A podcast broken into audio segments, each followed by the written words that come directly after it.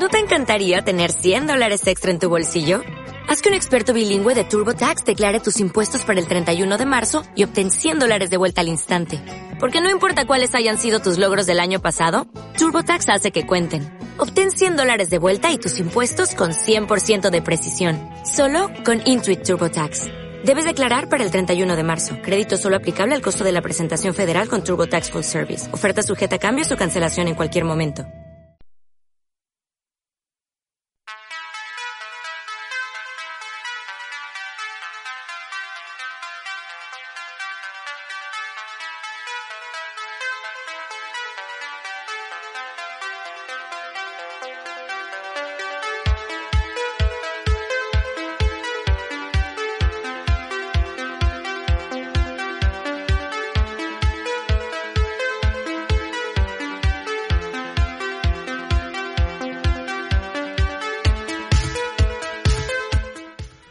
Amigos, bienvenidos a la edición especial de verano del laberinto. Esta primera edición de esto que hemos llamado el laberinto Summer. El eh, experimento ya tuvo lugar el verano pasado y la verdad es que nos lo pasamos muy bien con una serie de programas que emitimos durante el mes de agosto y en este caso, en este año 2021, en este verano de 2021, nuestra intención es repetir esa experiencia, una experiencia por otro lado pues totalmente, totalmente gratificante para nosotros porque nos permite estar en contacto eh, aún este, en este tiempo de descanso, este tiempo de reflexión, este tiempo de playa, estar en contacto con nuestros oyentes que seguro que nos echan de menos, nosotros a ustedes pues seguro que también. Y bueno, eh, tomarnos el pulso, ¿no? A ver qué, va, qué tal va el verano, qué informaciones eh, están teniendo lugar. Les hablaremos de muchas cosas como en esas ediciones eh, que tuvieron lugar el año pasado, en esas ediciones de verano especiales, pues saben que la filosofía, quienes ya nos sigan desde hace algún tiempo, la filosofía de estos programas es pues un poco un formato más fresco, más ligero, más rápido, con menos edición, menos pesado, digamos, ¿no? Un poquito apegado a la actualidad, pero también apegado a historias concretas, historias algunas de ellas que hemos estado investigando a lo largo de estas semanas, de estos meses. Hemos estado metidos en algunos asuntos que pensamos que pueden ser de, de su interés.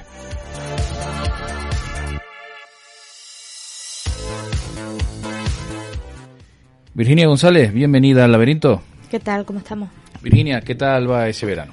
Bien, se me acabaron ya las vacaciones, así que bueno, con uh -huh. la tragedia que eso implica, pero bien. Bueno, que las vacaciones no podían ser para siempre. No, ya, tristemente. Ojalá, uh -huh. pero no. Ya no hay vacaciones hasta el año que viene. Bueno, ¿y qué has hecho, qué has hecho en este, en esas vacaciones? En lo que va de verano, algo habrás hecho, ¿no? Mm, bueno, pues descansar, básicamente.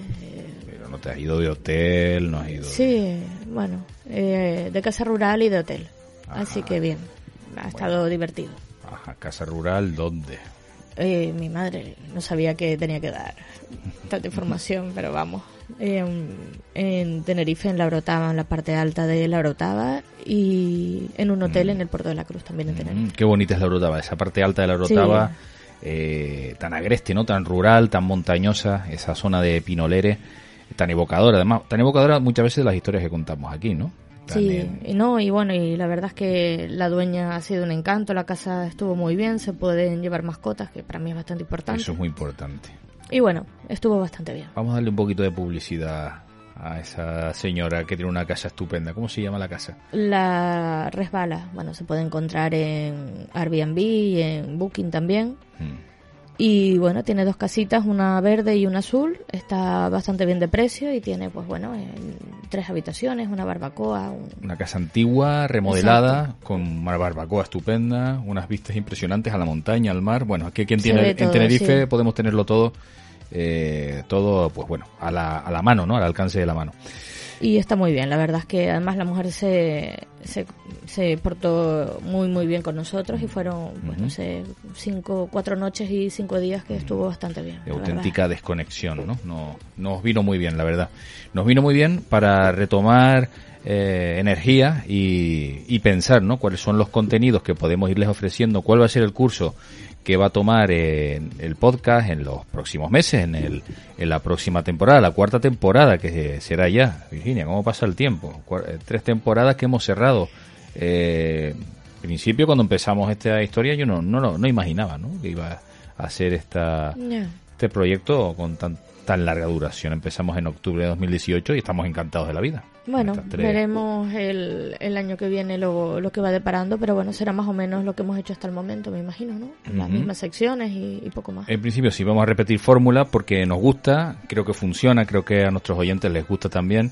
Eh, vamos a ir quizás eh, animar a nuestros oyentes a que se suscriban a nuestras redes porque seguramente les vamos a dar más uso en la próxima temporada porque vamos a intentar en la medida de lo posible apoyar las historias eh, de las que hablamos aquí en el laberinto cuando sea preciso, claro, con material visual. En muchos casos, hoy va a ser el caso en alguna historia que vamos a tocar, eh, imágenes, eh, fotografías, vídeos en muchas ocasiones.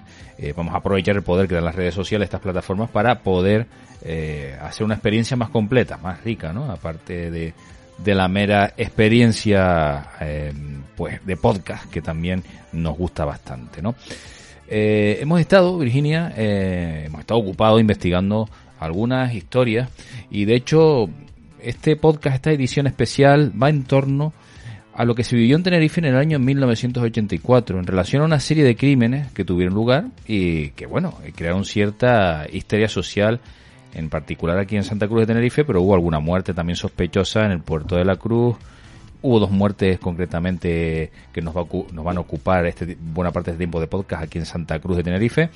Año 1984, Vamos a hablar del crimen de Santiago Fernández, crimen sin resolver, que tuvo lugar el 17 de octubre de 1984. Vamos a hablar, o nos vas a hablar tú más bien, del caso del asesinato de un famoso empresario en Santa Cruz de Tenerife, eh, José Antonio Afonso Ramallo, dueño, propietario de la empresa Cafés Perdomo, que esa empresa creo que no existe ya, ya nos irás comentando.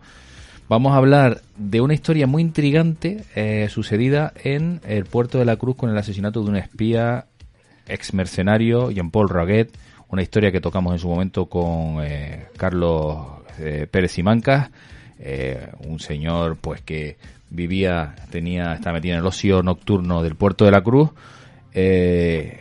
a principios de los años 80 y su cuerpo se acabó descubriendo en la parte trasera del Hotel Tigaiga en el puerto de la Cruz y nadie supo jamás mm, quién fue el asesino de este, de este hombre y por qué se le dio, se le dio muerte.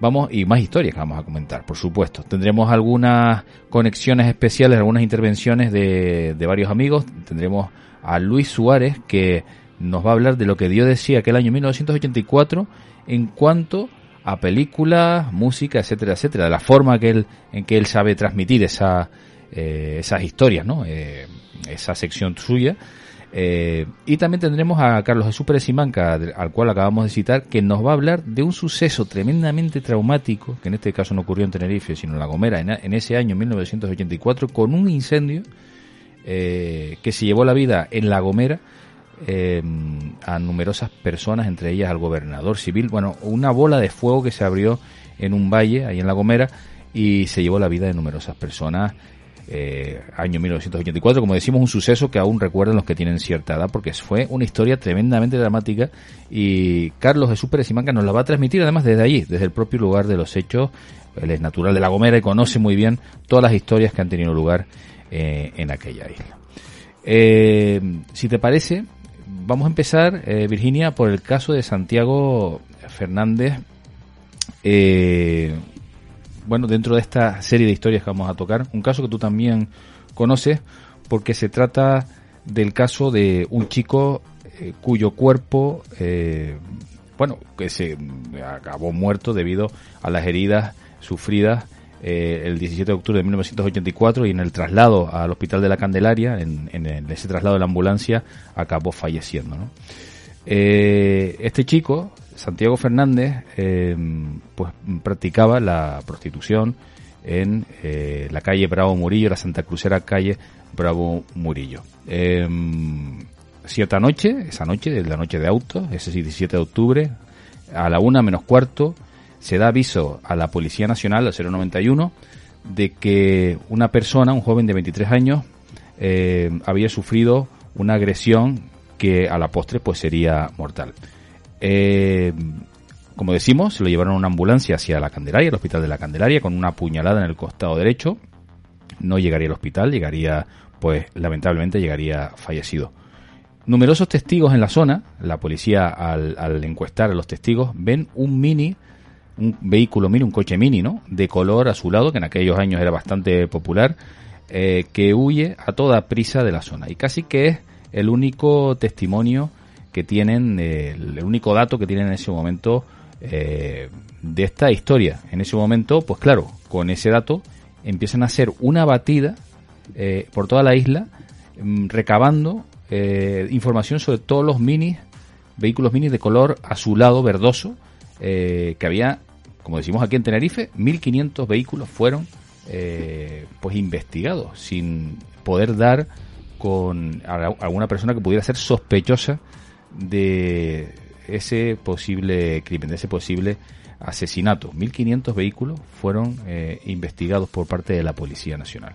Ya, bueno, también sabemos, porque ya lo hemos visto aquí, que cuando son temas, sobre todo cuando está la, prostitución de por medio, y más en aquellos años, la policía no es que investigara, claro que se investigaba, pero era un poco el te lo mereces, ¿no? Por dedicarte a este tipo de actuaciones, por estar en esa parte de la sociedad. Entonces, a lo mejor mm no se investigó tanto como debiese, incluso por la propia familia del fallecido. Que sería como un poco, mm, no sé si vergüenza para la familia, pero sí un poco traumático, ¿no? El haberlo descubierto, pues, muerto, ejerciendo la prostitución, ¿no? La isla es muy pequeña, es raro que no, no se sepa quién haya sido el asesino. Ese aspecto que comentas de, de bueno, de la, eh, las circunstancias en las que se se desenvolvió la historia son especialmente delicadas, ¿no? Este chico se dedicaba, estaba metido en ese mundo, eh, pues era una muerte, como decirlo, un poco incómoda, ¿no? Eh, sí, incómoda de ver, claro. Eh, en fin, en esa zona Bravo Murillo, que en aquellos años pues era una zona pues que se daba mucho este tipo de prácticas. En una zona de, prostitución en Santa Cruz. Ahora ya no, pero en aquel entonces sí, está bien entrado. de, los años este 90. Mm. Sí, sí, estaban las casas y bueno, cada uno, cada vez que alguien pasaba por allí, pues lo sabía. Y se da esta circunstancia. Eh, la verdad es que nos quedábamos con la investigación de ese vehículo mini no se logra dar con el sospechoso, se investiga la persona que hizo la llamada esa noche a la una menos cuarto, tampoco parece que eh, esa sea la pista adecuada, eh, se da con un chico en el sur de Tenerife que tampoco parece eh, ser un posible sospechoso. en alguna, quien se ocupó mucho de esta, de esta historia fue Diario de Avisos, precisamente. Hemos podido hablar con algunos, algunos periodistas el periodista Luis Rabionet, eh, con quien pude hablar hace unos meses, recuperó eh, este caso eh, en una especie de reencuesta que hizo de esta historia en marzo de este, de este año, hablando con fuentes policiales, también con José Luis Conde, que fue el cronista que escribió, siguió esta historia en esos años, también pudimos hablar con él, y la verdad que en estos años no ha habido nada nuevo, Se trata de un crimen sin resolver. Eh, el 17 de diciembre de 1984, ya habían pasado pues prácticamente pues dos meses. Eh, Diario de Avisos, en la edición de ese, día, eh, pues recoge las pesquisas que se están llevando a cabo.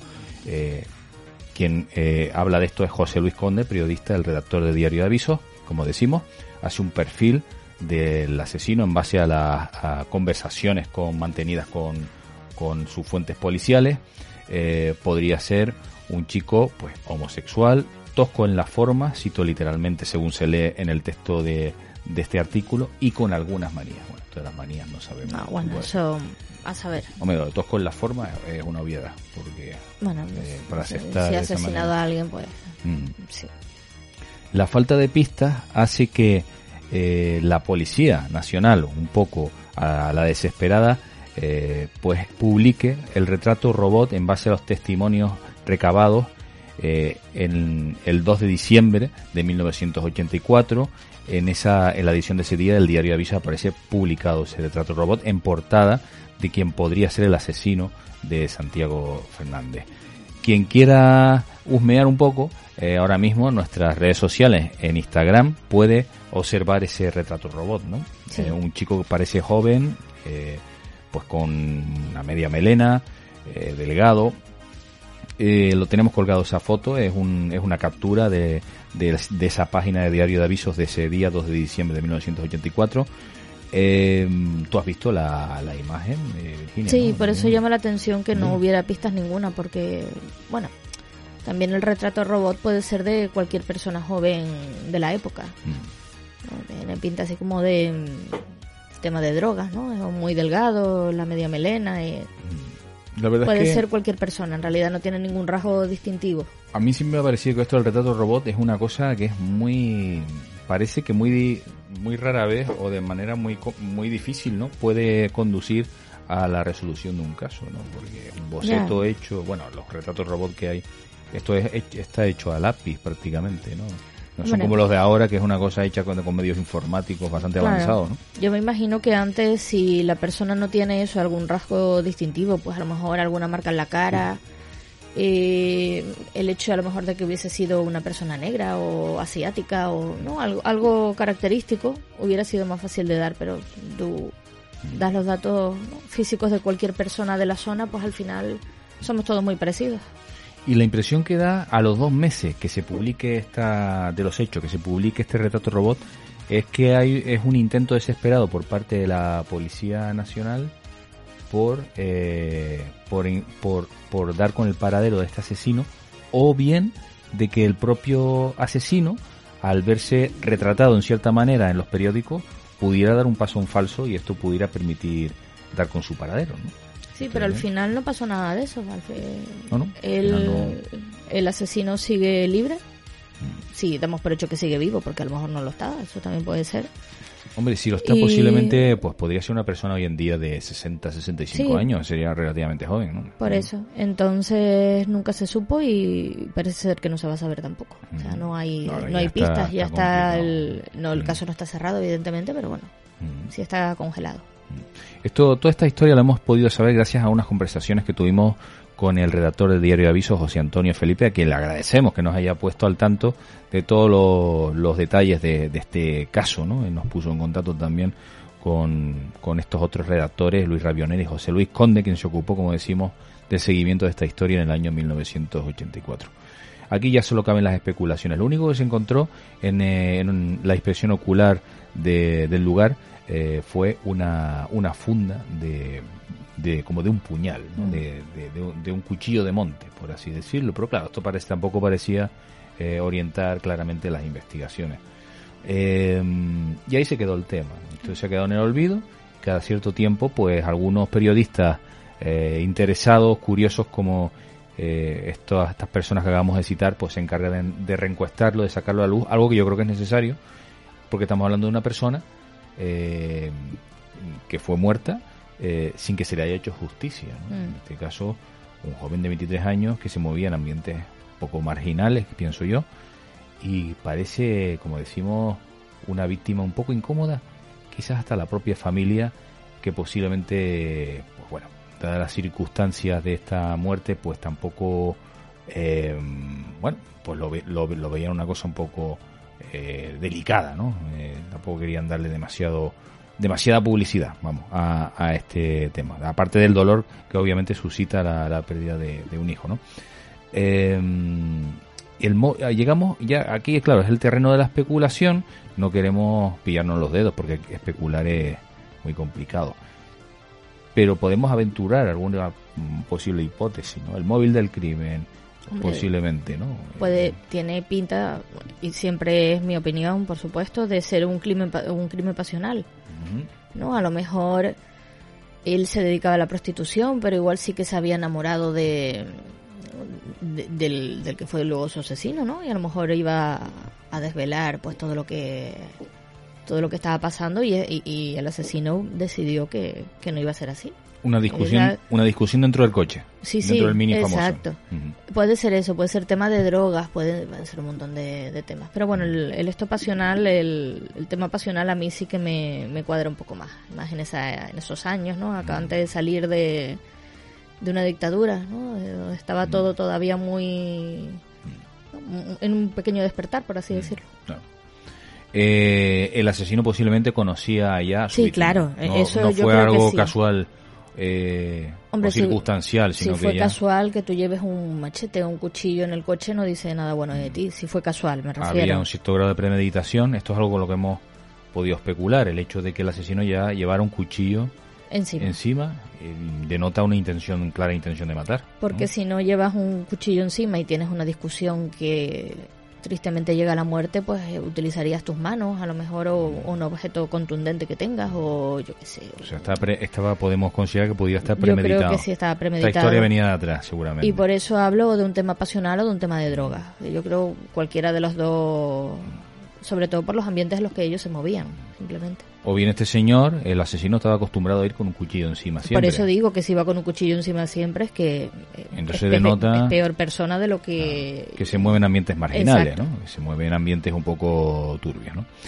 Pues esta, esta ha sido ¿no? la historia de Santiago Fernández Ramos, eh, una historia que en realidad pues no nos entristece, ¿no? Aparte de la muerte prematura de un joven, una muerte violenta, que sea un, un crimen sin cerrar, ¿no? No mm. tenga no tenga ese cierre que merece una historia como esta y a todas luces nos parece que esto así va a seguir durante un largo tiempo. Lo único que podemos hacer, pues los periodistas, los divulgadores como nosotros que nos dedicamos a estos temas es rescatar este tipo de historias cada cierto tiempo, siempre que sea oportuno, porque es un pequeño acto de justicia esto que hacemos aquí, ¿no? Y es reivindicar la memoria de los muertos y ponerlo, poner esta historia encima de la mesa para que no se olvide, ¿no? Y si alguien tiene algún tipo de pistas, bueno, parece una bobería, ya se han pasado mm. bastantes años, ¿no? Desde el 84, pero a lo mejor alguien vio algo y no lo dijo en su momento mm. por, por miedo o por lo que sea, siempre puede acudir a la Policía Nacional, en realidad, y comentarlo.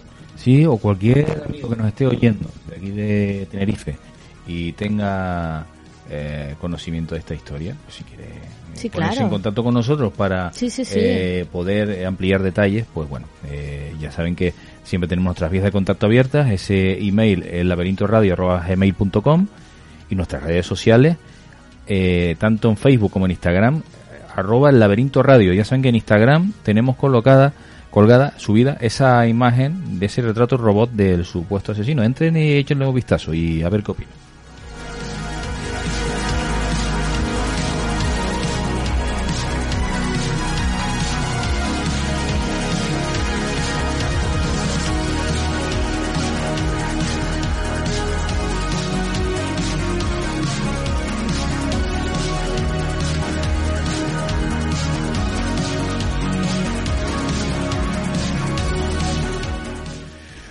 Pues seguimos avanzando en esos casos intrigantes, crímenes sin resolver.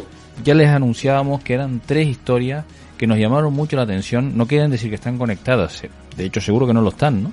Pero nos llama la atención y posiblemente si hacemos alguna estadística, cualquier otro año también nos hubiera salido una cifra parecida de crímenes sin resolver o, mayor número incluso, ¿por qué no, no? Pero en este caso estas historias nos han llamado la atención, como también nos llamó en su momento el caso de, de Jean-Paul Raguet, eh, un ciudadano francés afincado en el puerto de la Cruz.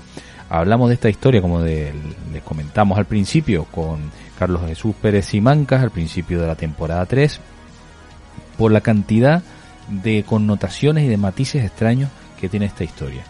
Eh, el cuerpo de Jean-Paul Raguet fue hallado en la parte trasera del Hotel Tigaiga en el puerto de la Cruz el 5 de julio de 1984. Nunca se supo quién le dio muerte.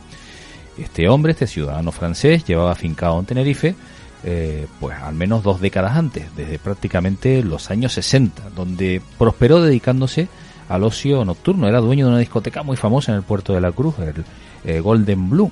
Eh, indagando un poco en redes sociales, mucha gente recuerda esa discoteca. Cuando se saca esta historia en, en Facebook, en redes sociales, pues la gente suele hacer comentarios hablando de que se acuerdan de este, de este sitio.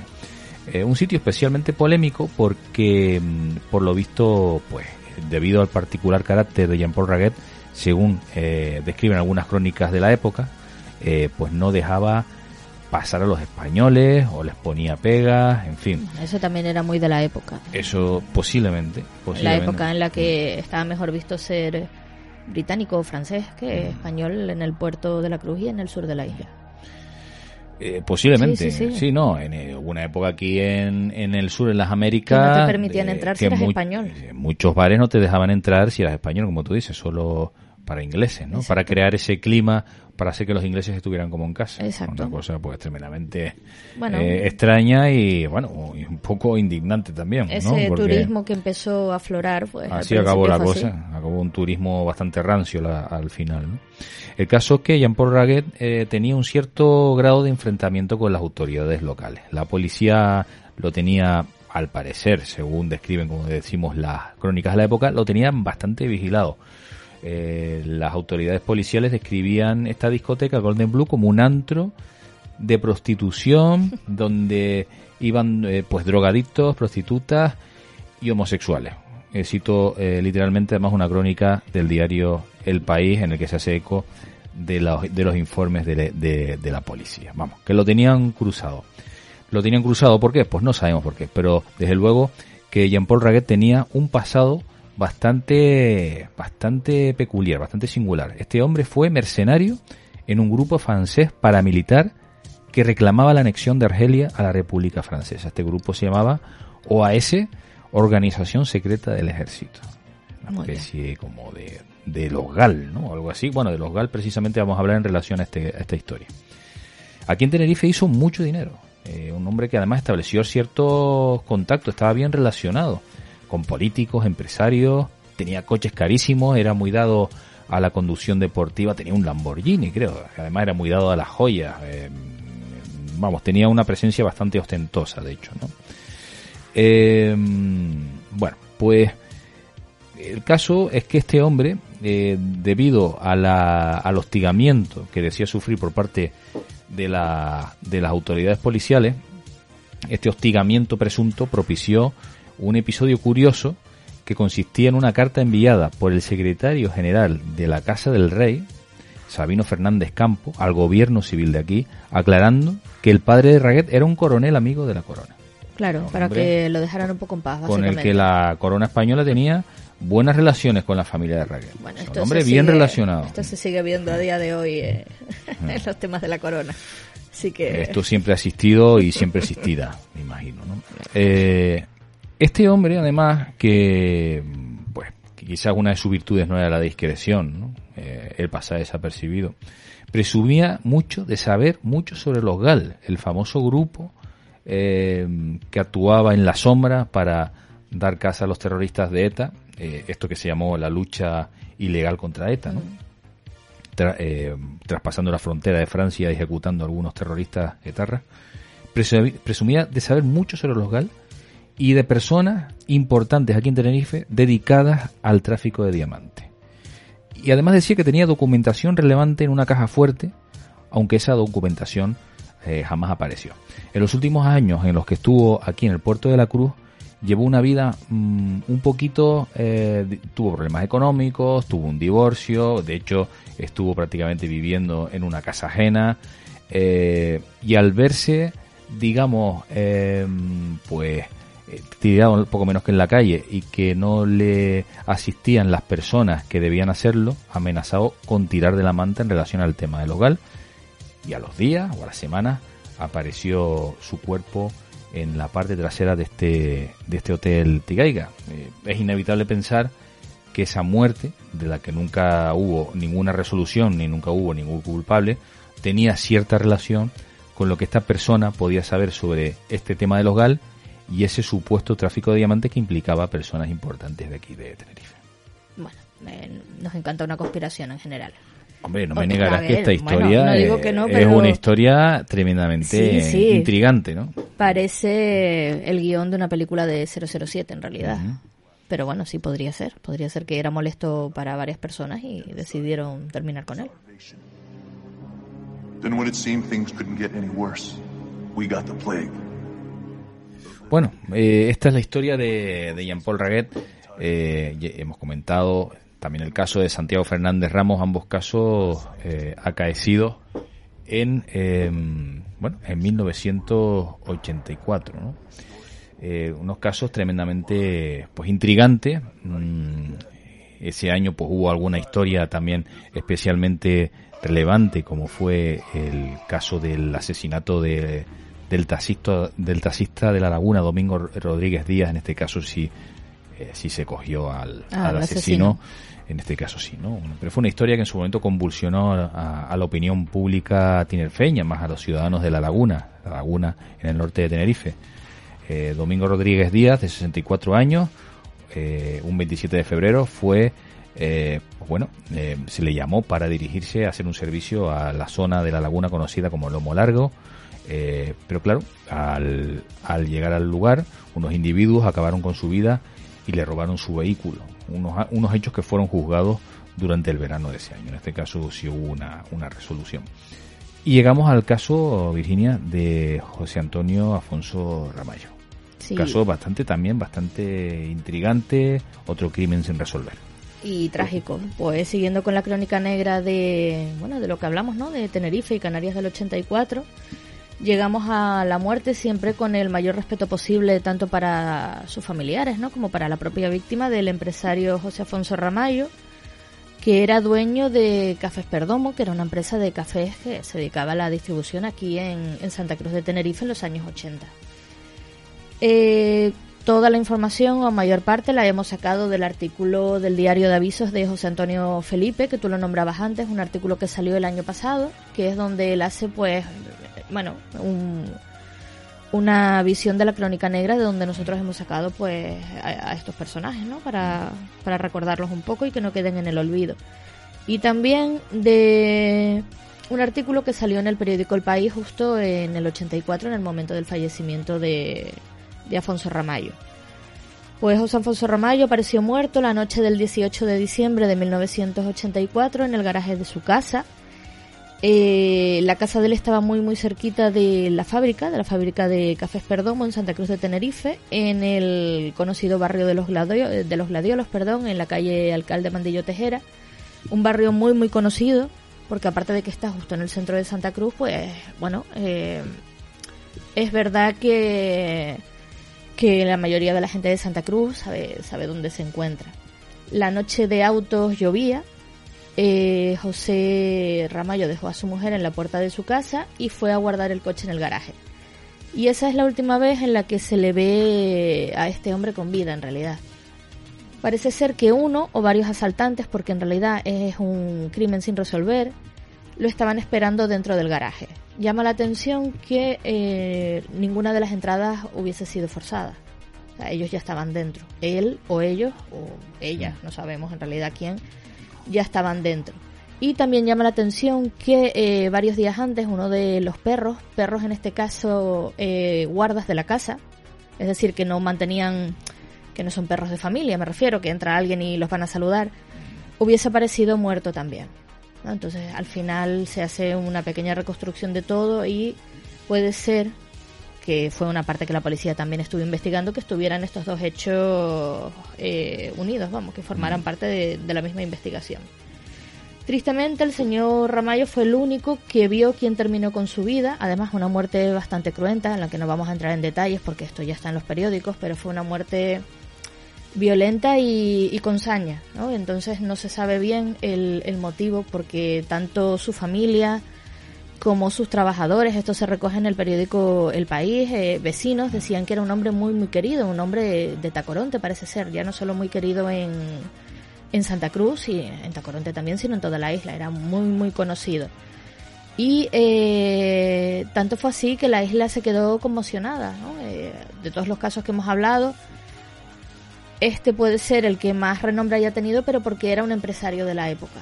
Es muy triste lo que hemos hablado de Santiago Fernández, ¿no? Porque al moverse en ambientes más marginales, pues no fue tan renombre, o sea, no, no tuvo tanto renombre lo que es el, el asesinato. Y al final nunca se supo quién fue. Es verdad que la policía siguió varias pistas. Eh, hay que decir por un lado que llovía esa noche muchísimo. Eso hizo que no hubiera la cantidad de pruebas que debería haber habido, porque se las llevó la lluvia básicamente. La mujer tardó en bajar la dejó en la casa, entonces la mujer al ver que el, marido no, no, entraba fue a verlo y fue cuando lo encontró muerto. Entonces ella sale a pedir ayuda, era parece ser que un domingo por la noche, 8 de la tarde o así aproximadamente. la, primera persona que se encontró cuerpo fue, la mujer, fue la mujer. Carmen Perdomo. Exacto. Ella sale a pedir ayuda y parece ser que no hay nadie en la calle, además llovía, eso hace pues bueno que pase tiempo desde eh, el asesinato hasta que ella lo encuentre y se avisa a las autoridades. Eh, no hay robos, eso también llama mucho la atención. No se forzó ninguna entrada, eh, no faltaba nada. A, a Ramallo no le faltaba pues la cartera, no, no habían entrado en su casa. O sea, no, no hay pistas en realidad que seguir. Y, bueno, eso es lo que llama la atención de, de, la muerte de este señor. Es verdad que hablando con los vecinos de la zona, eh, en este caso, pues con mi padre, mi padre ha vivido en la Cruz del Señor, que es un barrio que está un poquito más arriba de, los gladiolos, sí que recuerda el caso. Además, lo recuerda como algo muy, muy sonado en la época, lo recuerda a todo el mundo que vivió por allí. Y eh, cuando se le pregunta a los vecinos, eh, siempre sale el tema de las drogas. Aquí hay que decir y lo digo que no estamos hablando de que Ramallo estuviera metido en ningún asunto turbio, todo lo contrario. Mi opinión, o sea, yo pienso que él fue una víctima de un robo, a lo mejor lo estaban vigilando o querían que pensaban que al ser un empresario iba a tener más dinero encima para luego ir a poderse comprar pues la papelina de turno. Siempre se ha hablado en la zona, sobre todo los vecinos, que tuvo que haber sido eh, un hecho perpetrado por alguien o por varias personas que lo tenían vigilado. Eh, en plan, pues mira, este señor es el dueño de una empresa, tiene dinero, seguramente llevará la recaudación o yo qué sé, cualquier cosa y pensaban que podían sacar más dinero de lo que el pobre hombre llevaba en ese momento encima. A lo mejor incluso en la casa no tenía dinero. Mm. Apareció con numerosas puñaladas en su cuerpo, ¿eh? hubo una especie de ensañamiento. ¿eh? Eso, bueno, sí, no quería comentarlo, me parece un hecho como muy oscuro, pero es verdad no, que pero fueron... es público, está publicado en sí, Diario de lo sé, lo sé. Son siete puñaladas, siete puñaladas y... tres de ellas de mortales, mortales exacto. Dos en, el... dos en el cuello, dos en el cuello y una en el costado. Exacto, entonces al haber tanto ensañamiento, la policía pensó por un lado eso, que podría ser pues... Un, ajuste de cuenta, alguien que le tenía... Lo tenía o pensaba, exacto. Eh, también es verdad que se habla de que eh, los trabajadores de la empresa estaban encantados con él. Mm. Por eso se habla del tema de las un drogas. Tipo muy respetado claro. aquí en Santa Cruz de Tenerife. Se habla del tema de las drogas porque lo que parece, a todas luces, es que estaba siendo vigilado. Es verdad que en los años 80, sobre todo ya no solamente en el barrio de los Gladiolos, o sea, él vivía prácticamente enfrente. No solamente en el barrio de los Gladiolos, sino en varias zonas, el, el tema de las drogas, de la heroína, estaba en pleno auge. Entonces, ¿quién dice que no haya sido una o varias personas que lo tenían vigilado pensando que él iba a llevar más dinero del que llevaba en ese momento? Mm. O simplemente no los dejó entrar a la casa o... Eso, cuando se habla del tema de las drogas, me refiero a eso, que es lo que mm. hablan los vecinos. Eh, no, está claro que, bueno, había unas circunstancias sociales, socioeconómicas, en ese momento particulares. Eh, en ese momento, eh, pues la, la, Asociación de Comerciantes de Santa Cruz de Tenerife hizo un comunicado reclamando más medios a las instituciones debido al clima de inseguridad que se vivía en las calles de Santa Cruz de Tenerife. que si bien nunca ha habido aquí crímenes especialmente eh, delitos especialmente importantes de, delitos de sangre, ¿no? Eh, de hecho, aquí en Canarias estábamos a la cola de, España en ese sentido. No había una especial preocupación, exceptuando este, estos incidentes, estos asesinatos que estamos hablando.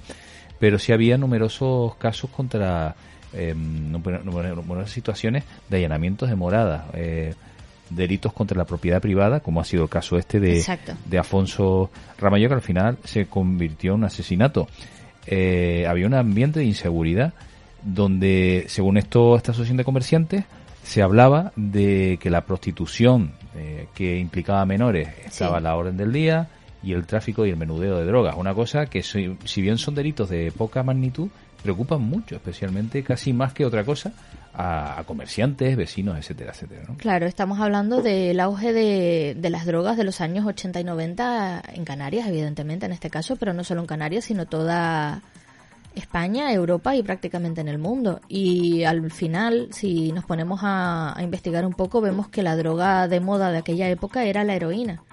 Eso lo recordaremos todos. Es más, eh, bueno, sabemos que la heroína es un opioide que eh, quintuplicó su consumo en Europa entre los años 70 y 80 de lo que se consumía, a, eh, te digo, a principios de los 70, de lo que se llegó a consumir a finales de los 80 y de los 90. Eh, tanto en Italia como en Francia subió, pero sobre todo en España. Hablamos pues eso de una epidemia que dejó, además epidemia que la podemos llamar así, que dejó numerosas muertes y que se dilató en el tiempo casi hasta finales de los años 90. Yo creo que todos tenemos eh, el recuerdo, ¿no? En la cabeza de, yo lo tengo, de ver a gente a lo mejor eh, pinchándose, más, que uno lo dice y, ¿no? y, le impacta ahora mismo. Eh, ¿Por qué ocurre esto? Bueno, eh, pues aparte de todo el tema económico, ¿no? Que estábamos, acabamos de salir de una transición, estamos pasando una transición de Franco de un dictador y pues bueno, la mayoría de la gente, sobre todo en las grandes ciudades, que es donde se da este hecho, eh, tenían por bandera el todo vale, ¿no? He salido de lo de que no me dejan hacer nada a yo poder ser dueño de, mi cuerpo y de, de, todo. Aparte, empieza también una gran crisis económica. La gente se va al paro y la mayoría de la juventud termina metiéndose en el tema de, de las drogas y en este caso tristemente en el tema de, la heroína. Aumenta, como bien comentabas tú, tanto en Santa Cruz como en cualquier parte de, España, el tema eh, de tráfico de drogas, eh, ya no solo allanamientos de moradas, sino también las farmacias. Eh, la gente entraba, eso se... Todos los, delitos que implica el tráfico de drogas. Exacto, asaltar farmacias, robar bolsos, asaltar eh, a gente por la calle, eh, luego la prostitución, claro, había que conseguir dinero para poder pincharse la dosis. El tema del SIDA, eh, recordemos que en aquella época era una enfermedad que estaba ahí y que el hecho de compartir jeringuilla hacía que la transmisión fuera todavía... Se formó un caldo de cultivo, de cultivo perdón, que terminó en una serie de, ya no solo los asesinatos que nombramos, sino una serie de, de terror de ir por la calle. Yo tengo el recuerdo de que a mí me decían mis padres, no cojas jeringuillas que te encuentras en la calle o mm. no vengas muy tarde por si te encuentras a, a quien sea en el cajero debajo de casa. Es que, y te digo, o sea, eh, daba igual el barrio en el que vivieras. Mm, yo recuerdo mucho eh, lo que era un clásico de aquellos años, era el robo de coches. Se robaban coches con una facilidad. Hoy en día resulta muy complicado, pero aquellos años abrir una puerta mm. eh, con una, pata de cabra, y hacer, hacer un puente y llevarte el coche era muy fácil. Me acuerdo de aquellos mecanismos que se vendían. aquellas aquellas patas mm, que enganchaban el volante con los pedales, había unos artilugios unos candados, ¿no? Para que no se, no, no te bloquearan, no te, no te rompieran el, el, mecanismo de dirección, para que no pudieran hacer uso del coche. Y bueno, robar también el... Cosas muy, muy, muy ortopédicas, ¿no? El aparato de radio que se abrían esos coches y te lo quitaban y la, yo tengo el recuerdo de que la gente lo escondía debajo del asiento. Que te llevabas la radio, sacabas la radio y te ibas por ahí con la radio de fiesta muchas veces. Claro, porque al final, como comentábamos... Era un bien muy preciado el, radio casi, se vendía a precio de oro. ¿eh? Porque al final, eh, si todo esto lo ponemos en relación a los crímenes que hemos estado hablando ahora, ¿no? Y a, y a la inseguridad que se vivía, esta gente que al final no dejan de ser enfermos, de adictos, lo que necesitaban era cualquier tipo de, dinero en el momento para conseguir su dosis. Entonces, ya sea un coche, sea el casa del coche, sea incluso las jeringuillas en las farmacias, ¿no? Para poderse pinchar. Es que fue una época bastante complicada, una época que, como comentaba al principio, llegó hasta casi finales de los años 90. Eh, y vaya, los barrios en los que en los que hizo estragos la droga aquí en Santa Cruz de Tenerife no eran pocos, ¿eh? Los gladiolos. Exacto. Eh, los gladiolos hizo estragos la droga. Eh, el barrio de la Salud, un barrio enorme de Santa Cruz de Tenerife. en Santa Clara, en Ofra. Barrios muy castigados por la heroína, muy castigados por la droga, ¿eh? muy muy castigados. Parece que la zona centro de Santa Cruz se libraba un poco de esto. Hubo siempre esa brecha entre la zona centro de Santa Cruz y, la y las zonas periféricas y aquí en este asunto, la verdad es que se dio bastante. Un poco a día de hoy sigue existiendo esa brecha. También es verdad que las zonas periféricas eran donde estaban las fábricas. Eh, de aquí sale la fábrica de, mm. de Ramallo, ¿no? Eh, las zonas periféricas eran donde estaban las fábricas. Y al final es donde hubo más, más paro. Eh, había gente que sí que trabajaba, pero no todo el mundo tenía acceso al trabajo. Y al final, bueno, parece que en vez de, sé, dedicarse a otra cosa, la gente terminaba metiéndose en el mundo de la heroína.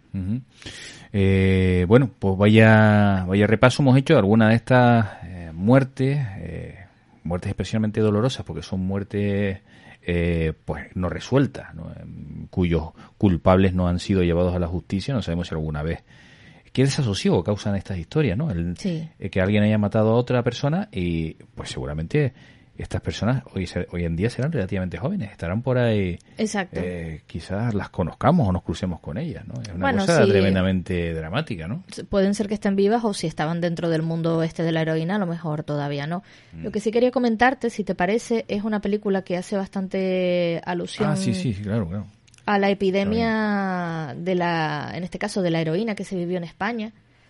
Eh, la película se llama Grupo 7 y, bueno, y eh, llama la atención porque era un, grupo que eh, estaba, ¿no? que formaba parte de la Policía Nacional Sevillana, que lo que quería, estaban allí para limpiar Sevilla de los yonkis, eh, de los yonkis, de los heroinómanos en este caso, con la llegada de la Expo 92. ¿Por qué llama la atención? Pues porque tiene que ver con todo lo que estamos hablando ahora mismo. La película es de Alberto Rodríguez, es del año 2012 y como comentaba, ¿eh? sí, sí, a mí me encantó. Mm. Y como comentaba, pues es una, una unidad policial que eh, pretendía, pues eso, limpiar eh, la ciudad de, de yonkis, ¿no? De gente con mal aspecto para, la, para que el resto de Europa y el mundo que fuera a Sevilla a ver la Expo mm. no viera el problema tan grande que había de drogas. A pesar de que no está basada en hechos reales, sí que parece que se inspira en una brigada de la policía sevillana de aquella época, que es la Brigada 10, es más, existe un sumario sobre esta brigada y hay una periodista que sí que aparece en la película, pero que sí que también está inspirada en hechos reales. En este caso es Rosa María López, que tiene varios artículos eh, publicados sobre todo en Diario 16 de Andalucía explicando el acoso que ella sufrió, que esto se ve en la película, ella y su hijo, por tirar de la manta. Mm. Porque parece ser que la Brigada 10, eh, que está basada en, supuestamente en Grupo 7, pues hacía cualquier cosa para eh, quitar de en medio a, toda esta gente. Esto se ve mm. bastante bien en la película. Ella comenta que mm, eh, puedes leerla eh, en internet, puedes leer todo lo que ella escribió, las entrevistas que le han hecho, y que para ella fue una época que sufrió bastante, tanto ella como su hijo pequeño, porque por parte de ciertos policías le hicieron la vida imposible. También es verdad que existen artículos de estos policías de la Brigada 10 diciendo todo lo contrario, claro. Son personas que siguen vivas, claro. Son... Tú pasó el otro día, como que Exacto. Y bueno, y primero porque la película es un peliculón y segundo porque está basado en, un hecho que es eh, limpiar la ciudad. En vez de intentar solucionar un problema que el Ministerio de Interior eh, lo traía de cabeza porque no sabía qué hacer con el tema de la heroína. Es verdad, o sea, estábamos en un, en un país que es que moría mucha gente joven. Era una epidemia el tema de la heroína. Moría mucha gente joven. Era una epidemia, ya no solamente en Galicia, ¿no? Cuando se abrió esa entrada de droga, que, es muy conocida, ya era en, toda España y, y, el gobierno no sabía qué hacer. Por eso traigo a colación la película. al final nos hemos ido un poquito, pero bueno, seguimos. Grupo 7, protagonizado por Mario Casas. ¿no? Sale Mario Casas, entre otros actores, y es verdad que mm. el película, es una, para mí es un película, está muy, muy bien hecho. Sí, sí, sí, sin duda. Una película pues bastante recomendable y muy al hilo de lo que estamos comentando. Eh, aquel año 1984 pues trajo estas estas historias un poco desgraciadas, un poco dramáticas, pero creo que son interesantes ¿no? para nuestros oyentes. Y también trajo alguna situación eh, aquí en Canarias, más concretamente en La, en la Gomera, eh, una, auténtica catástrofe que se vivió en aquel año, eh, un incendio descomunal que se llevó la vida de numerosas personas, un incendio que será recordado hasta la memoria colectiva de los canarios y de los gomeros, pues para siempre, ¿no? Porque fue una cosa tremendamente impactante de la vida entre ellos de un político, ¿no? una bola de fuego que de manera inesperada llegó como un tsunami y arrasó con la vida de estas personas. Nos lo va a contar Carlos Jesús Pérez Simanca, que además se ha desplazado al lugar donde tuvo, donde sucedió todo, ¿no? Donde tuvieron lugar los hechos. Eh, y él se ha desplazado ahí para, para ofrecernos la siguiente pieza, que, que, bueno, yo creo que para la gente de aquí, la gente de Canarias, eh, va a ser una oportunidad para de cierta manera hacer memoria y rescatar algunos detalles de aquella historia. Y para la gente que no conozca esta este, este, esta historia este caso pues yo creo que se van se van a quedar bastante perplejos. Si te parece vamos a escucharlo Hola Alfonso, pues sí, me encuentro en el Monumento Natural del Roque de Agando. Justo donde me encuentro, pues les voy a hacer una pequeña descripción, una fotografía de lo que tengo. Tengo a mi espalda los roques de Ojila, Sarsita y Carmona. Justo enfrente de mí se encuentra la gran mole del Roque de Agando, la gran foto icónica, una de las grandes fotos icónicas que tiene la isla de La Gomera. Em, a, mi derecha pues se abre el barranco de Minaya que desemboca en el barranco de Vintigua y a su vez en el barranco Santiago y a la izquierda el barranco de la Laja.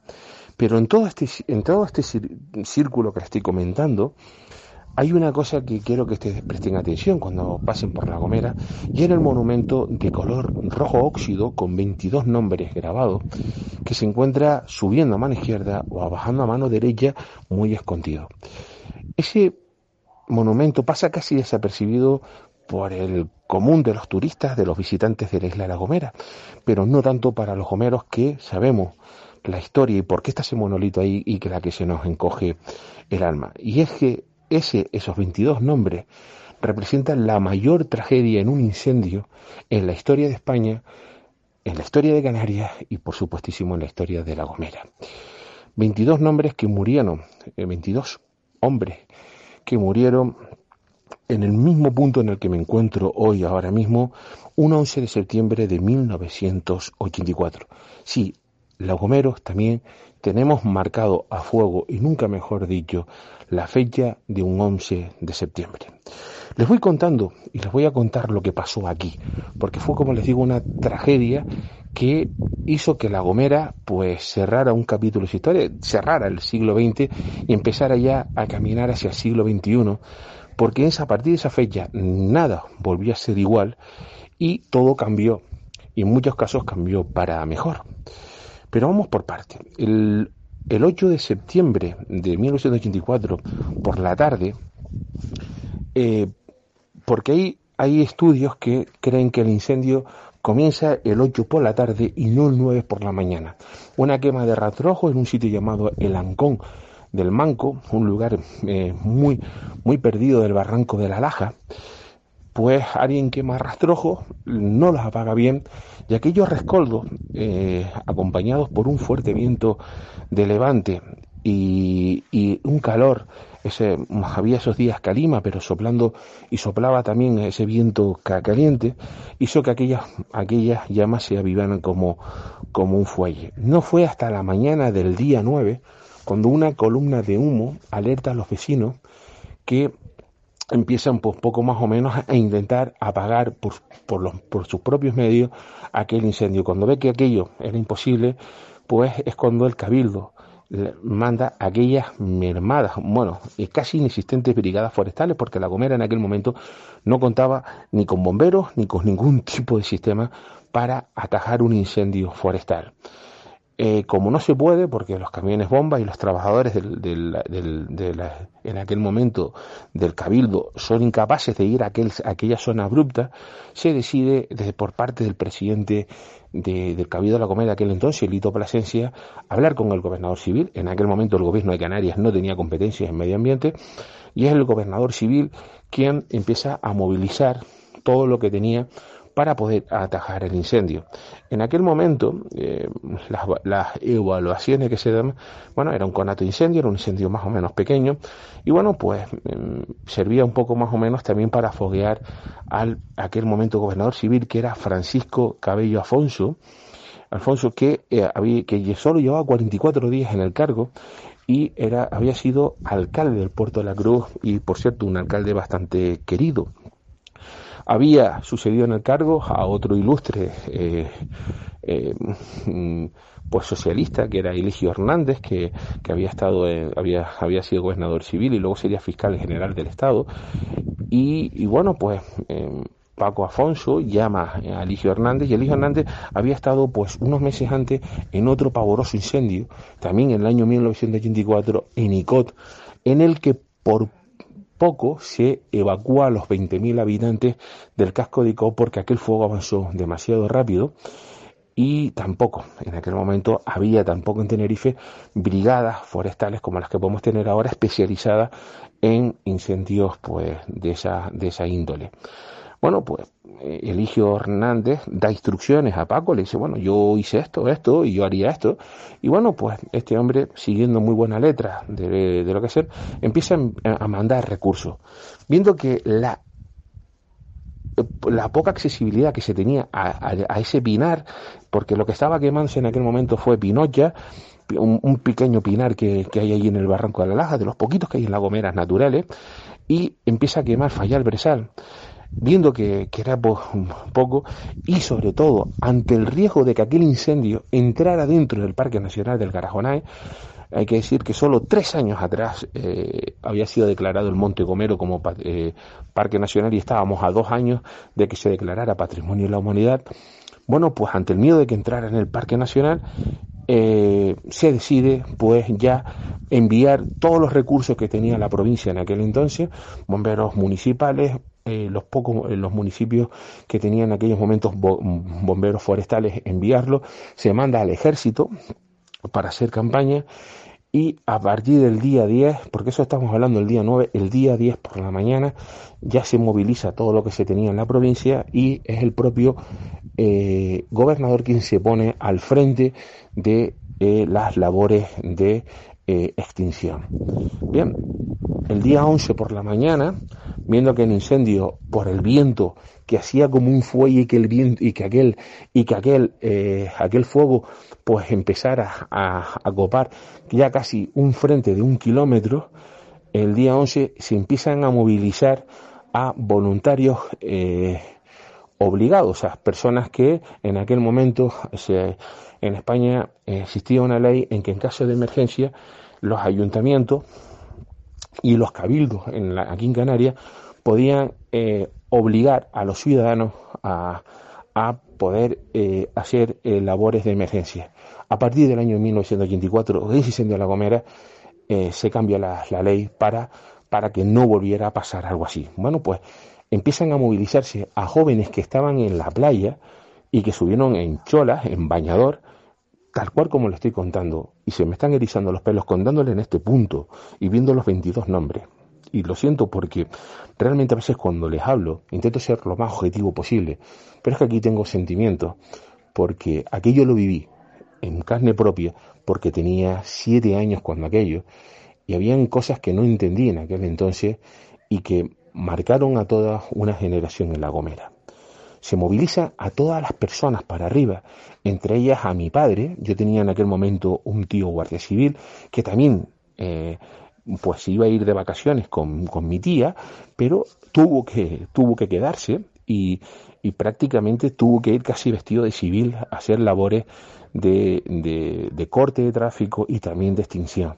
Y mi abuelo sube, mi abuelo que en aquel momento tenía, eh, bueno, mi abuelo sigue siendo radioaficionado, eh, por si alguien que sea radioaficionado me está escuchando ahora mismo, él es Eco Alfa 8 Kilo Tango, y mi abuelo pues eh, sube para arriba con, con varios emisores y con, y con todos los radioaficionados que en aquel momento eh, estaban en protección civil para hacer las labores de comunicación entre los puestos avanzados y las brigadas, eh, las brigadas de bomberos.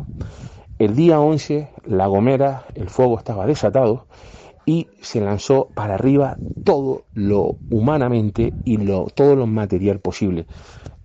furgones cargados con, con, con alimentos, con con palas, con picos, bueno, se movilizó absolutamente todo lo que había para que aquel incendio no entrara dentro del Parque Nacional. Como les digo, se había lanzado a todo para arriba.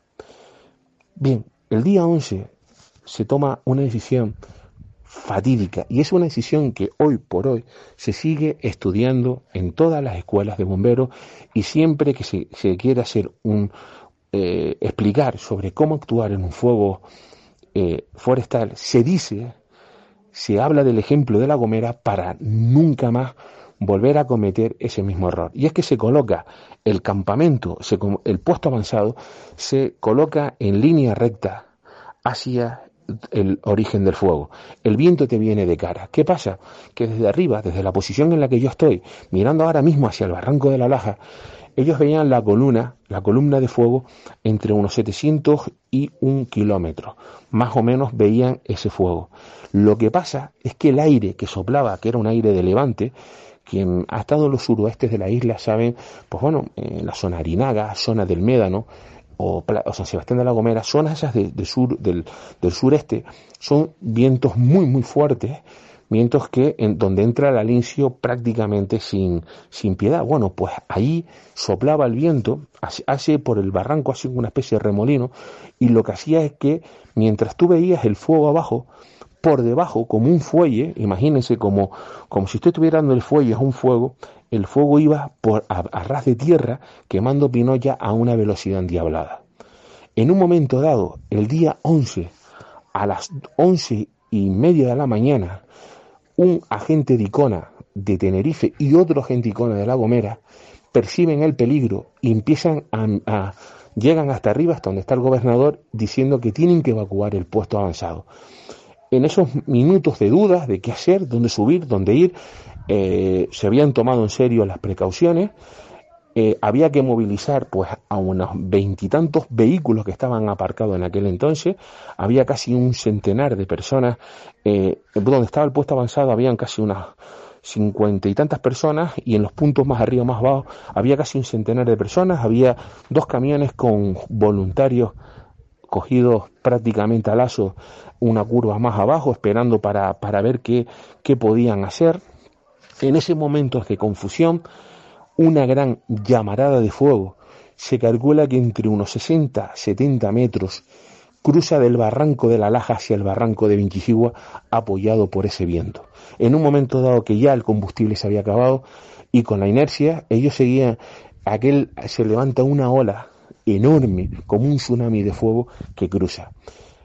En las palabras, esta historia me la cuenta mi abuelo. Mi abuelo sobrevive, escapa de aquello gracias a un amigo, a Vidal Tomé. A Vidal Tomé, y perdonen, porque ahora mismo le estoy hablando con, con lágrimas en los ojos y con, con, con el pelo prácticamente erizado. A Vidal Tomé siempre que los veo le doy un abrazo porque salvó a mi abuelo. Él, va, él tenía un taxi, en aquel momento él era radioaficionado, él ve a mi abuelo corriendo, eh, porque claro, habían ya habían dado la orden de salir sin fuego porque el fuego venía muy rápido en esos minutos de confusión, mientras el, gobernador intentaba subir al coche, el, presidente del cabildo, pues también Lito, Lito Plasencia, intenta meter gente en su coche para poder salir, gente de Icona evacuando allí, Cruz Roja por un lado, el ejército, imagínense, un caos, la Guardia Civil, pues mi abuelo va, eh, corriendo y Vidal mete, abre la puerta del coche, el coche todavía andando, y mi abuelo se tira entre el coche, él y otro señor de Icona que abre también la puerta de atrás y se tiran. En ese momento mi abuelo cuenta que lo que vio fue como fuego alrededor del coche. Vidal, a todo lo que daba el coche, aquel, aquella Peugeot rubia, aquel, aquel 405, bajando hacia, hacia, hacia por la carretera, hacia la, la, degollada de Peraza, no veían, no veían nada, no veían nada sino fuego, se quemaron la cara, los brazos del calor que hacía, y en un momento dado en la curva, cuando ya hay una pared, que el fuego ya había acabado, ellos miraron hacia atrás y veían aquel fuego, vieron gente corriendo, ardiendo, vamos, como si fuera una película de terror, se dieron cuenta que estaban quemados, las gomas quemadas, el coche completamente calcinado, ellos salieron, se tiraron a tierra y en un momento dado vieron bajar a el presidente del cabildo de La Gomera, Lito Plasencia, que también eh, pagó su herosidad eh, en sus propias carnes cómo, cómo salía quemado. Ellos intentaron ayudarle, ayudaron a otras personas. Y cuando aquello acabó, aquel, aquel desastre, aquel fuego, de repente es como si alguien cerrara el grifo, vieron lo que había allí, habían cuerpos calcinados, coches destrozados y el gobernador, el su chofer habían fallecido, el sargento de la Guardia Civil del puesto Playa Santiago, don Florencio Ballestero, una gran persona, un gran hombre, al cual tuve el placer de conocer siendo muy pequeño, eh, falleció pues también protegiendo y, bueno, en acto de servicio intentando ayudar a escapar a otras personas.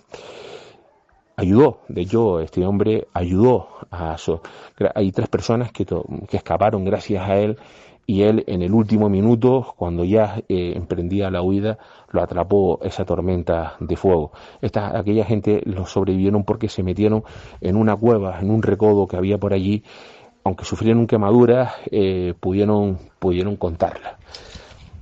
Yo recuerdo, y esto es un tema que yo recuerdo, tenía siete años, mi abuelo enviaba, eh, hablaba por emisora y hablaba con mi abuela, en aquel momento teníamos un restaurante en Playa Santiago, y aquel, aquel restaurante se convirtió como una especie de improvisación de noticias. Eh, se dieron nombres de desaparecidos. Recuerdo, recuerdo pues, eh, pues gente preguntando allí si se habían visto a fulanito, a menganito. Como le digo, eh, de los 22 muertos, 18 fueron chicos jóvenes entre 17 y 20 años de San Sebastián de la Gomera que estaban pasando a la playa, que estaban pasando los últimos días de verano antes de, irse para, para, para, estudiar a la universidad, algunos, o trabajar, eran los últimos días de verano y habían fallecido y se preguntaban. Yo recuerdo mm, ver bajar un coche de la Guardia Civil, solo eh, de cinco guardias del puesto Playa Santiago, en aquel momento solo estaba, eh, solo bajaba aquel hombre, Francisco, que se botó llorando, contando lo que había pasado, porque este hombre, el sargento, como digo, se quedó atrás y, y Francisco en el, en el día de la Guardia Civil metieron a todo lo que se pudo, a todas las personas que pudieron meter y escaparon, salieron de allí. Eh, otro guardia civil del puesto de Santiago había aparecido con la espalda quemada, eh, sobrevivió, se había botado entre un tanque de agua corriendo barranco abajo. Eh, mi tío había aparecido ya por Migua porque había huido con, con, con había corrido con, con, otra gente cuando se dieron la luz de alarma. Eh, él iba con, con un con un con una persona de, del parque y unas 10 personas más escaparon por un camino, sufriendo también quemaduras y eh, bueno, pues desaparecieron dos guardias civiles del puesto de Playa Santiago que, nunca más volvieron a venir. Como les digo, es una sensación bastante agridulce. En La Gomera esto fue un tema tabú y, no queda sino que eh, el ejemplo de La Gomera se usa para que no vuelva a pasar algo así. Y en este eh, monumento hay 22 nombres 22 héroes que dieron su vida por, por salvar La Gomera, salvar el Parque Nacional del Garajonay y que vivieron pues en aquel momento eh, pues el capítulo, quizás el capítulo más negro de la historia reciente de la isla de La Gomera y muy posiblemente uno de los capítulos más negros en la historia de Canarias. Bueno, pues desde la isla de La Gomera, desde, eh, desde aquí, desde el Roque de Agando, eh, para el laberinto. Carlos Jesús Pérez Simanca, que tengan ustedes un feliz abrazo. Alfonso, eh, gracias por traer esta historia al laberinto. Un abrazo.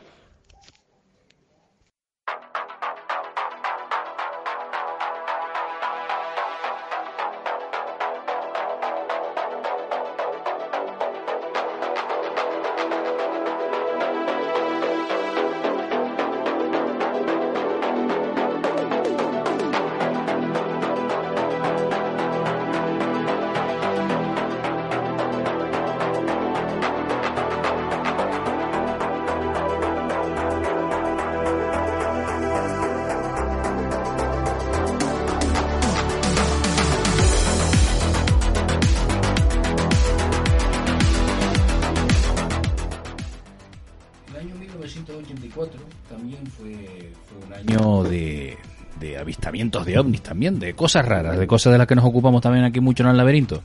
En realidad el fenómeno ovni siempre ha estado muy presente aquí en Canarias, aquí en Tenerife en particular. Un caso, un fenómeno prototípico eh, de luces no identificadas son las que se refieren a aquellas que salen del mar. Eh, hemos tenido una casuística aquí en Canarias abundante al respecto. Misteriosas luminarias que salen del mar y se pierden en el cielo. Nosotros aquí en este podcast hemos dado cuenta en numerosas ocasiones de este tipo de, de caso, ¿no? de este tipo de historia. En este caso vamos a referirnos a un ovni que salió del mar también año 1984, nos movemos todavía en esta en estas coordenadas, sucedió en agosto más concretamente, pero se trata de un incidente bastante singular, bastante eh, fuera de lo común para lo que se suele describir en torno a ovnis aquí en Canarias. Lo recogió en su momento eh, pues el añorado periodista Paco Padrón, que quizás fue la figura que más se ocupó de divulgar todo este tipo de historias, sobre todo en lo que se refiere a asuntos relativos a los ovnis.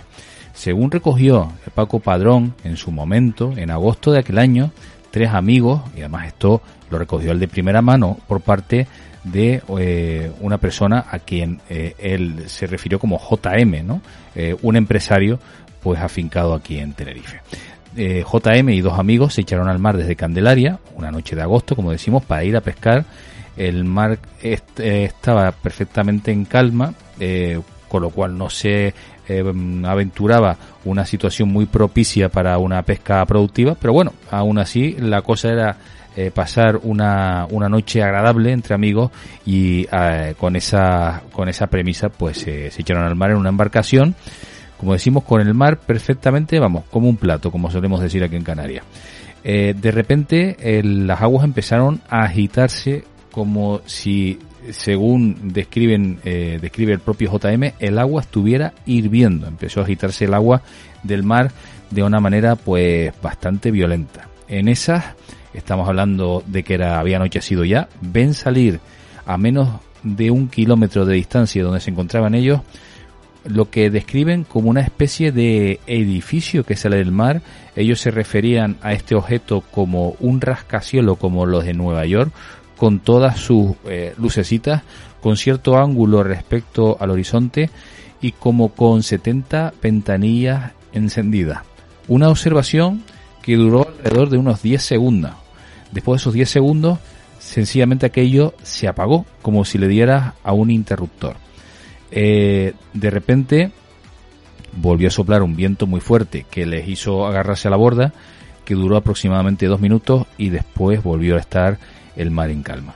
Eh, una historia que nos llamó mucho la atención por la cantidad de detalles que, pese a estar hablando de ovnis, eh, pues son fuera de lo normal, como esta, esta descripción de este ovni, un auténtico edificio saliendo del fondo del mar, una descripción desde luego pues se sale, como decimos, de los anales en lo que se refiere a la recopilación de casos ovnis aquí en Canadá.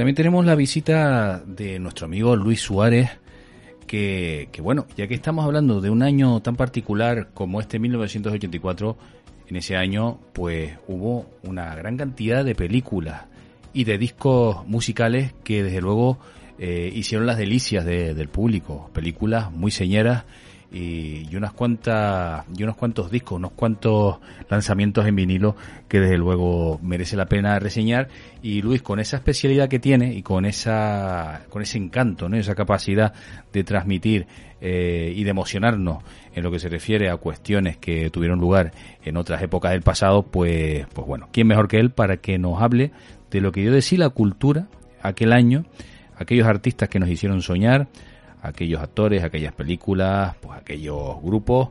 Vamos a ver qué es lo que, qué es lo que nos cuenta nuestro querido amigo Luis Suárez.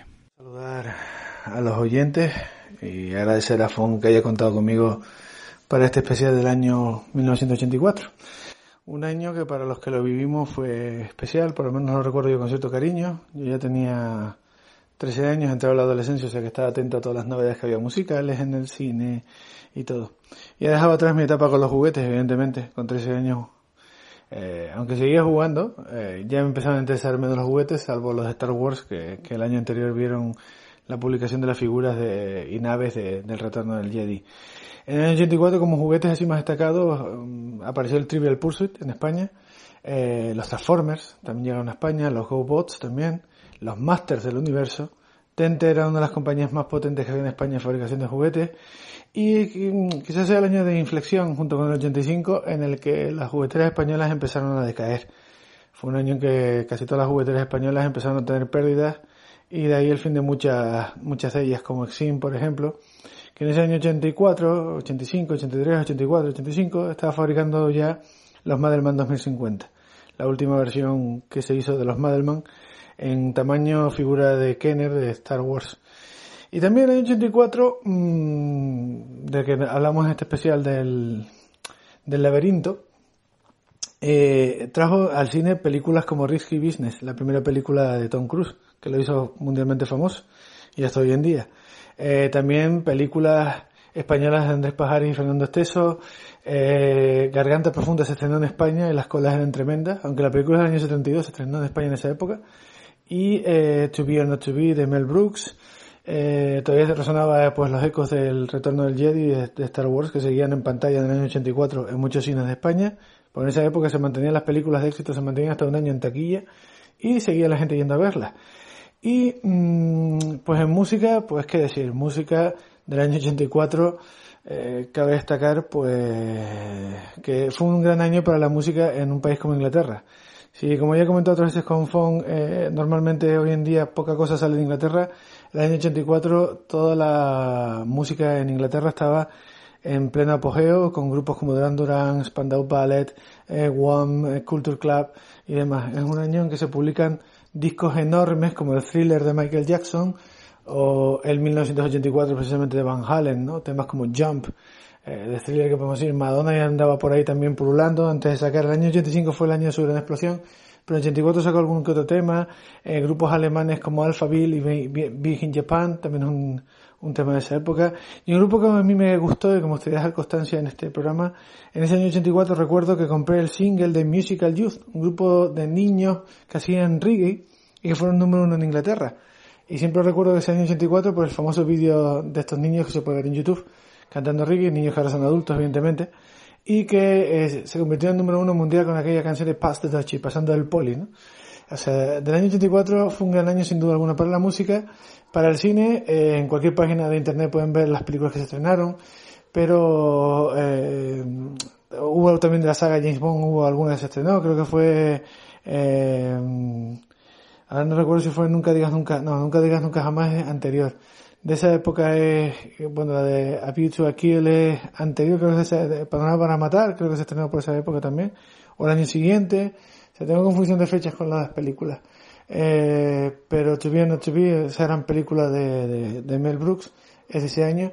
Y la que hablábamos antes de Risky Business, que supuso el, el, el espaldarazo mundial de, de Tom Cruise.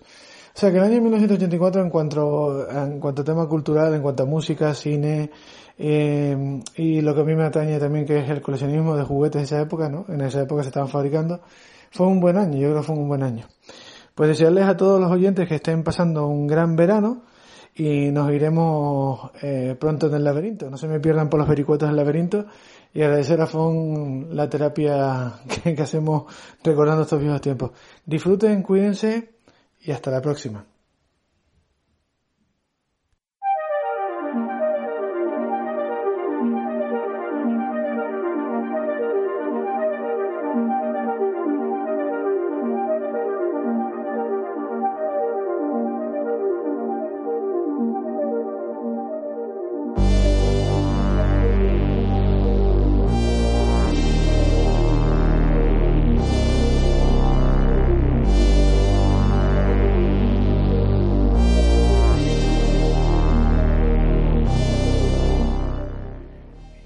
Estamos llegando al tramo final de nuestro primer programa de verano de esta edición especial del laberinto. Habrá otros tantos, este es el primero.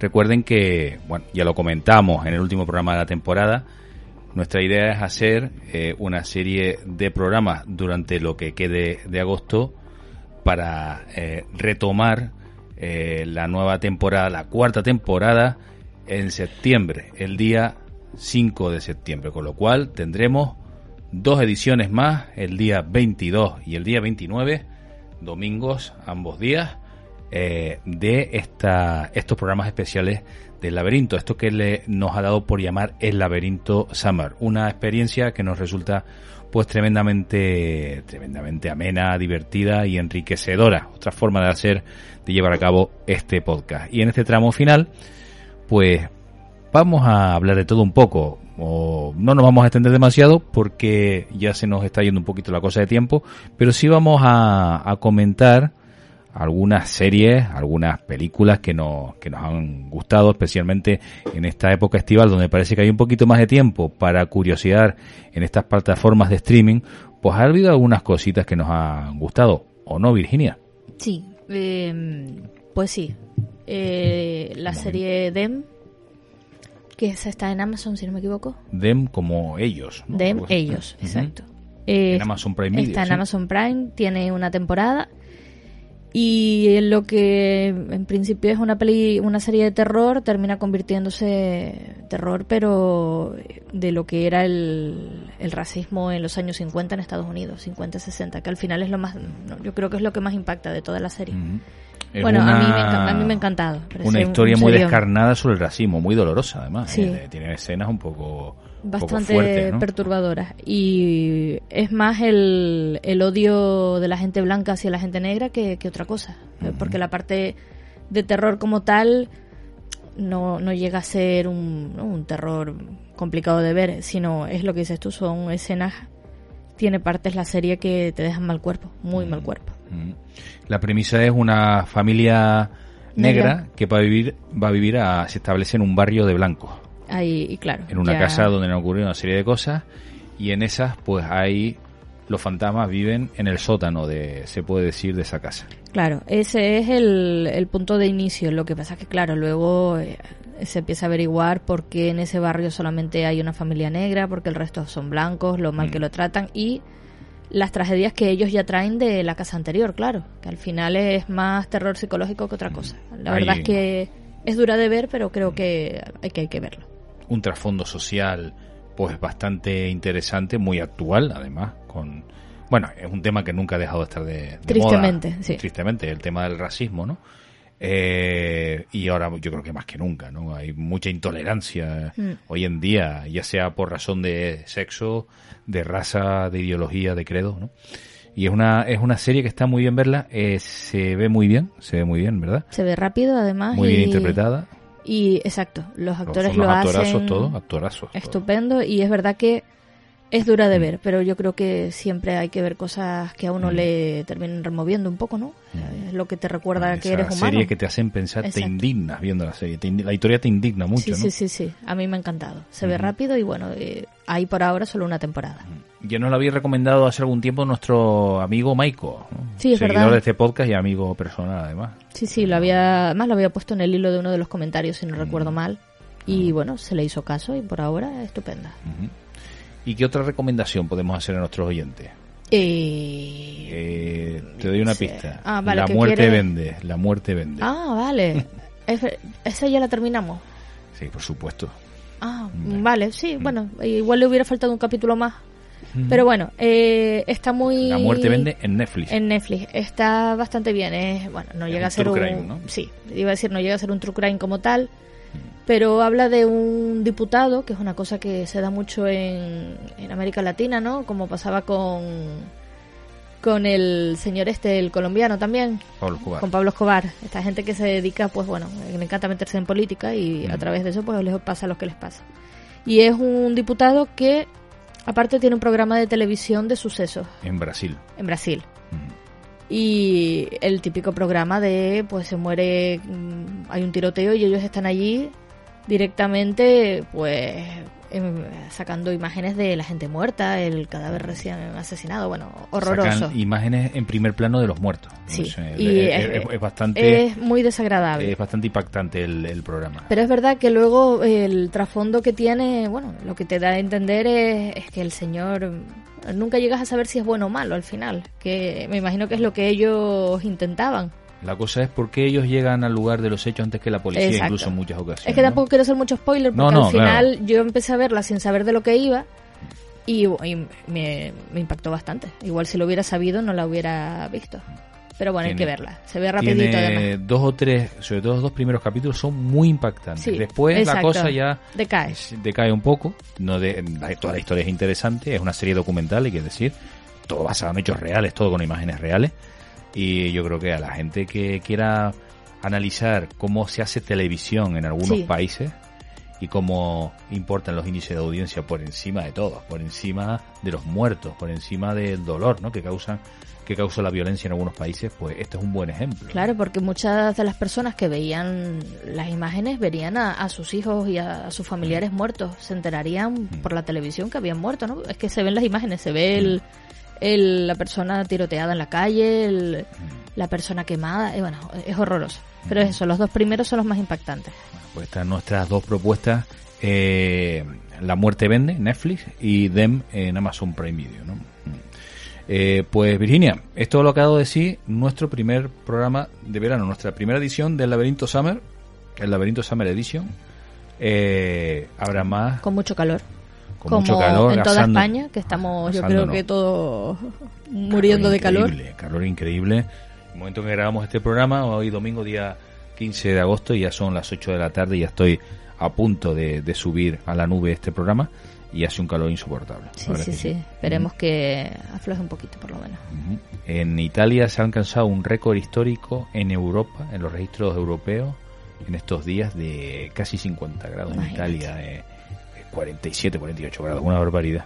Así que para que luego digan que aquí no pasa nada. Que no hay cambio climático, que es todo, el calentamiento global es un cuento. Que el verano siempre ha sido caluroso, que es lo que dice la gente. Pero bueno, tú sabes. Así que lo que nos queda. Bueno, pues dentro de siete días, eh, Virginia, eh, seguimos contando más historias, ya veremos eh, qué podemos ofrecer en estos programas especiales. Ya sabemos que está ahí investigando y bueno, a ver, a ver qué más nos puedes contar en esa segunda edición de la, de, la, edición de verano del laberinto, valga la redundancia. Nosotros por lo pronto pues vamos a ir cerrando capítulo, eh, no sin antes pues recordarles, como viene siendo habitual, nuestras vías de contacto, nuestro email es laberintoradio.com, nuestras redes sociales, Facebook e Instagram, donde nos pueden localizar a través del usuario El Laberinto Radio. Eh, si les ha gustado este programa, por favor denle al like, eh, que es un gesto muy sencillo que nosotros valoramos mucho. Compártanlo entre sus amistades si les ha gustado el programa, a través de sus redes sociales, a través de WhatsApp. Eh, coméntenos, que eso es algo que echamos de menos. Echamos de menos a, bueno, a Gloria, a Maiko, Leña Fina, todos estos amigos del programa. Al loco de las coles. El loco de las coles.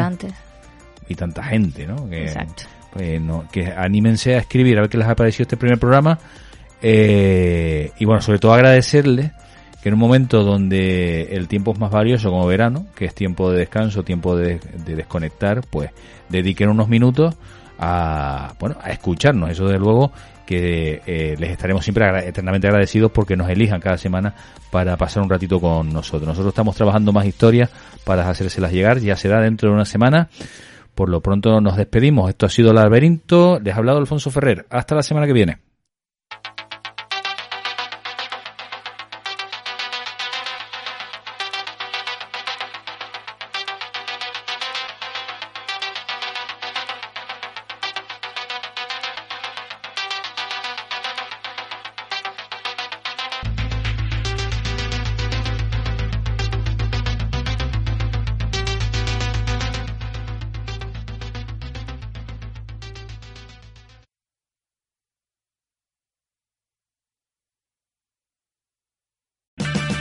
O'Reilly Auto Parts puede ayudarte a encontrar un taller mecánico cerca de ti. Para más información, llama a tu tienda O'Reilly Auto Parts o visita oreillyauto.com.